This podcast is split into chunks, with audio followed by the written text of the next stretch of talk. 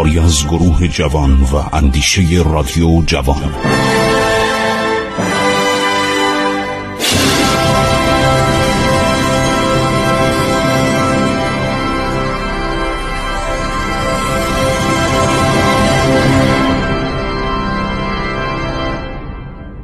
بسم الله الرحمن الرحیم. سلام بر شنوندگان عزیز رادیو جوان. من خسرو معتزد هستم. با شما هستم با برنامه عبور از تاریخ طی 15 دقیقه آینده. از من سوال کردید که منابع تاریخ باستان ایران چند تا هستن و کجا میشه اینا رو پیدا کرد؟ بسیار زیادن. اگر بخواهم بگویم شاید بالغ بر 500 کتاب حداقل ما داریم درباره ایران باستان و مخصوصا درباره ساسانیان. چون ساسانیان تاریخش تقریبا روشن شده به خاطر چی؟ اولا سنگ نقشا رو همه خوندن. مال عرض شود که شاپور اول و شاپور دوم. اینا را در سالهای قبل از شهریور 20 دانشمندان آلمانی و دانمارکی و سوئدی و انگلیسی خوندن.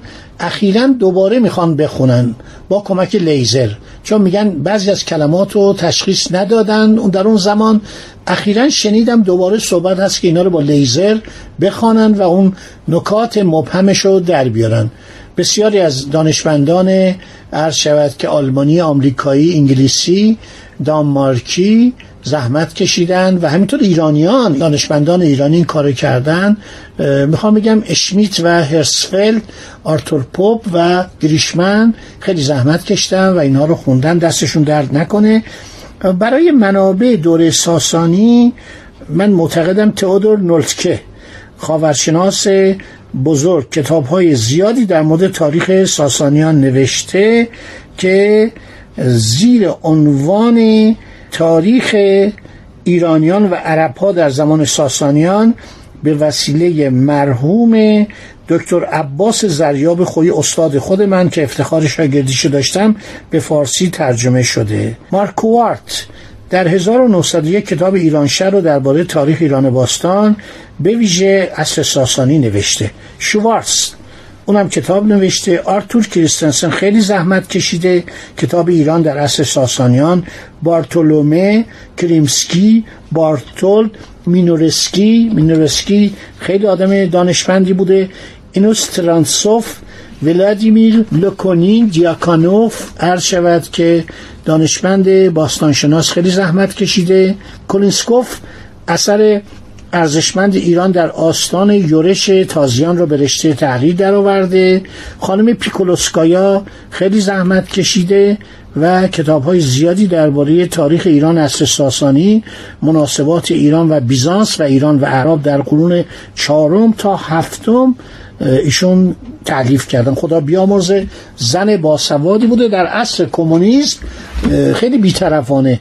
ایشون در سال 1949 از این دنیا چشم بربسته به گردن ما حق داره با تحقیقات جالبی که انجام داده. ما یه دوست افغانی داشتیم به نام محمد رفیق یحیایی. خدا بیامرز کتاب عرض شود. کلینستیکوف و ایشون به فارسی ترجمه کرده. به منم هدیه کرده بودن. خدا بیامرزه. موسا خورنی تاریخی به نام تاریخ ارمنستان نوشته. کتابش بسیار جالبه و درباره روابط ایران و ارمنستان عرض شود که مطالب مختلفی نوشته. ما به هر جای دنیا که بریم درباره ایران کتاب هست. یکی از کتاب های تازه ورستانتیکه که نویسنده فکر کنم بلژیکی هستش. اینم اخیرا من به دستم رسید. یکی دوتا نیستش. ما واقعا کتاب هایی که در مورد ایران نوشته شده مثلا از آمین مارسلین یک کتاب کوچیکی به فارسی ترجمه شده. یا از پروکوپیوس جنگ های ایران و روم. اینا خیلی از نظر روشن کردن تاریخ ما به ما کمک کردن. چون یه نکته بگم ما کاغذ نداشتیم. ما معمولا مطالب خودمون رو روی پوست گاو می نوشتیم یا روی پوست آهو. مطالب دربار نوشته های درباری معمولا رو پوست آهو بوده. نامه های عمومی فرامین احکام پادشاهان روی پوست گاو نوشته می شده و همینطور قراردادها به قباله های ملکی. اینا همه رو پوست گاو می نوشتن من فکر می کنم کاغذ از چین می اومده کاغذ چون اختراع کاغذ از چینی است همونطور که استفاده از چای یا شای مال چینی است چای از چین اومده. و دقیقا برنج از چین اومده. کاغذ هم از چین به ایران می اومده تصور می‌کنم که شاید مقادیری از عرض شود که اوراق دولتی و کتاب های مهم چهل تا فکر کنید چهل نسخه تهیه می شده برای اقنیا برای بزرگان برای ویسپورا. مردم دسترسی به کتاب نداشتن. مقدور ایران اغلب بی سواد بودن. یعنی سواد یک موهبت خاصی بود برای یک طبقه مخصوص. مغان بودن موبدان بودن هیربودان بودن. حد اکثر دبیران. دبیران یعنی کارمند دولت. دبیران اهل ترسل یعنی نامنگاری. اهل استیفا یعنی این کار حسابداری گردآوری خراج و این مسائل. کاغذ به نظر من از چین می اومده می‌گویند عرض شود که فضل ابن سهل زوریاستین کارگاه های کاغذسازی رو در شرق ایران با استفاده از کارشناسان چینی استادان چینی را اندازی کرد. همین بود که کم کم کتاب نوشتن رایج شد. یکی از مواهب اسلام یکی از دستاوردهای بزرگ اسلام تاریخ نویسی بود. اولین کاری بود که قرآن بنویسن یعنی ثواب داشت. یعنی هر پادشاهی هر امیری هر شخص بزرگی عرض شود که دستور می‌داد ده تا دوازده تا بیست تا سی تا کتاب مقدس قرآن نوشته بشه. اینا خوشنویسا رو استخدام می‌کردن و می نوشتن تمام پادشاهان این کار می‌کردن. رسید به دوران تیموریان و دوران صفویان که دیگه به اوج رسید. الان هم قیمت های بسیار گذافی. الان ما در تهران یه موزه قرآن داریم. برید حتما نگاه کنید. ببینید چه عظمتی. یا موزه قرآن آستان قدس رضوی رو برید نگاه کنید. حتما برید استفاده کنید. چقدر لذت می‌برید و چقدر از خوشنویسی ایرانی ها واقعا تعجب می‌کنید و شگفت زده میشید. ایرانیا خط عربی رو بسیار زیباتر و بسیار پختهتر مورد استفاده قرار دادن. خوشنویسی های ایرانی ها که بعد همین خط ما هم خط عربیه. در حقیقت ما از حروف عربی از شیوه عربی استفاده کردیم. این نستلیق به این زیبایی رو که می‌بینید و خط سلس و سایر خطها همه ابداع و ابتکار ایرانیانه.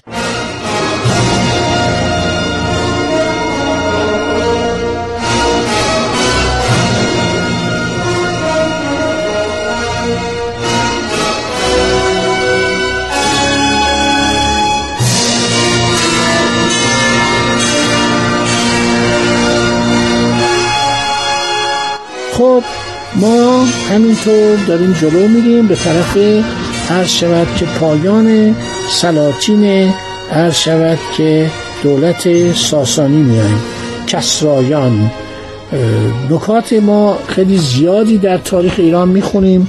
پادشاهان ایران بعد از شاپور دوم زیاد افراد مهمی نیستند افراد سرشناس در اینا کمه. می‌رسیم به چند تا پادشاه آخر که درباره اونها صحبت می‌کنیم. یکی از نکات جالب که می‌خوام براتون بگم مسئله تجارت آن زمانه. مورخان روس زیر نظر پیکولوسکایا و پتروشفسکی نوشتن که در سال 395 امپراتوری روم به دو قسمت شرقی و غربی تجزیه شد.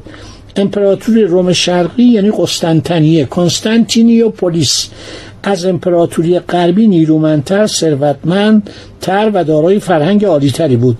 در آنجا شهرهای بزرگ صنعتی و تجارتی با حرفه ها و فنون مختلف وجود داشت. پایتخت امپراتوری شرقی بیزانسیوم یا بیزانتیوم یا قسطنطنیه بود. همون کنستانتینی و پولیسیون کنستانتین کبیر اونجا رو ساخته بود. در سراسر قلمرو روم شرقی این کشور را به مناسبت نام پایتخت امپراتوری بیزانس میخواندن. بیزانس یه شهر کوچیکی بود که وقتی کنستانتین خواست درست کنه این شهر رو به عظمت رسون تمام عرض شود که میله های بزرگ ستون های بزرگ شهرهای قدیم یونان رو منتقل کرد شاید مدت ده سال این شهر رو ساختن و زیبا و یکی از آراسته ترین شهرهای دنیا شد. روی هفت تپه مشرف به بسور این شهر رو ساختن. این شهر یه شهر است که اطرافش همش رودخانه و دریا و دریاچه است و مخصوصا اون دریاچه پروپونتید یا دریاچه مرمره که فوقالعاده است. در حالی که روم از سکنه خالی تر می شد و رو به زوال می رفت دیوارهای قسطنطنیه نمی توانست جمعیت روزافزون این شهر را در خود محصور سازد.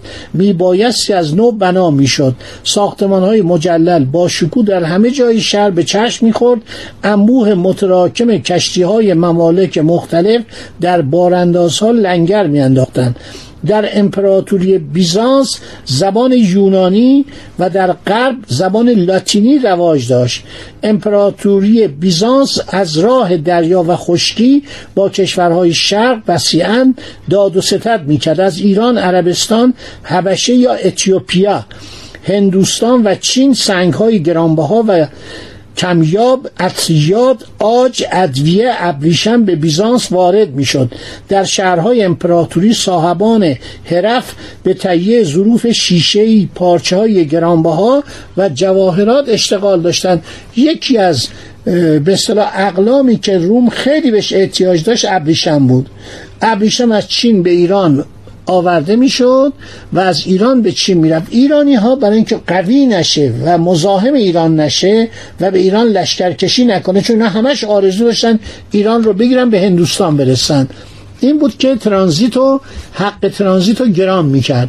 یعنی گمرک سنگینی بر ابریشم چین میبست و این مایه جنگ بود. یعنی دولت روم اعتراض می‌کرد دولت ایران هم زیر بار نمی‌رفت. خود ایرانی هم کرم ابریشم رو شروع کردن به پرورش و تهیه ابریشم رو آغاز کردند از قرن ششم در امپراتوری بیزانس هم پرورش کرم ابریشم و تهیه ابریشم آغاز شد.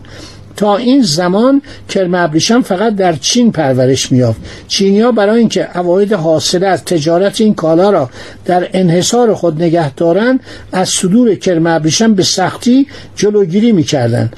به روایتی کشیش های بیزانس کرم های ابریشم را در چوب دستی های خود قرار دادند. چوب دستی که توش خالی بود و بدین ترتیب بود که تهیه ابریشم در امپراتوری بیزانس ممکن شد.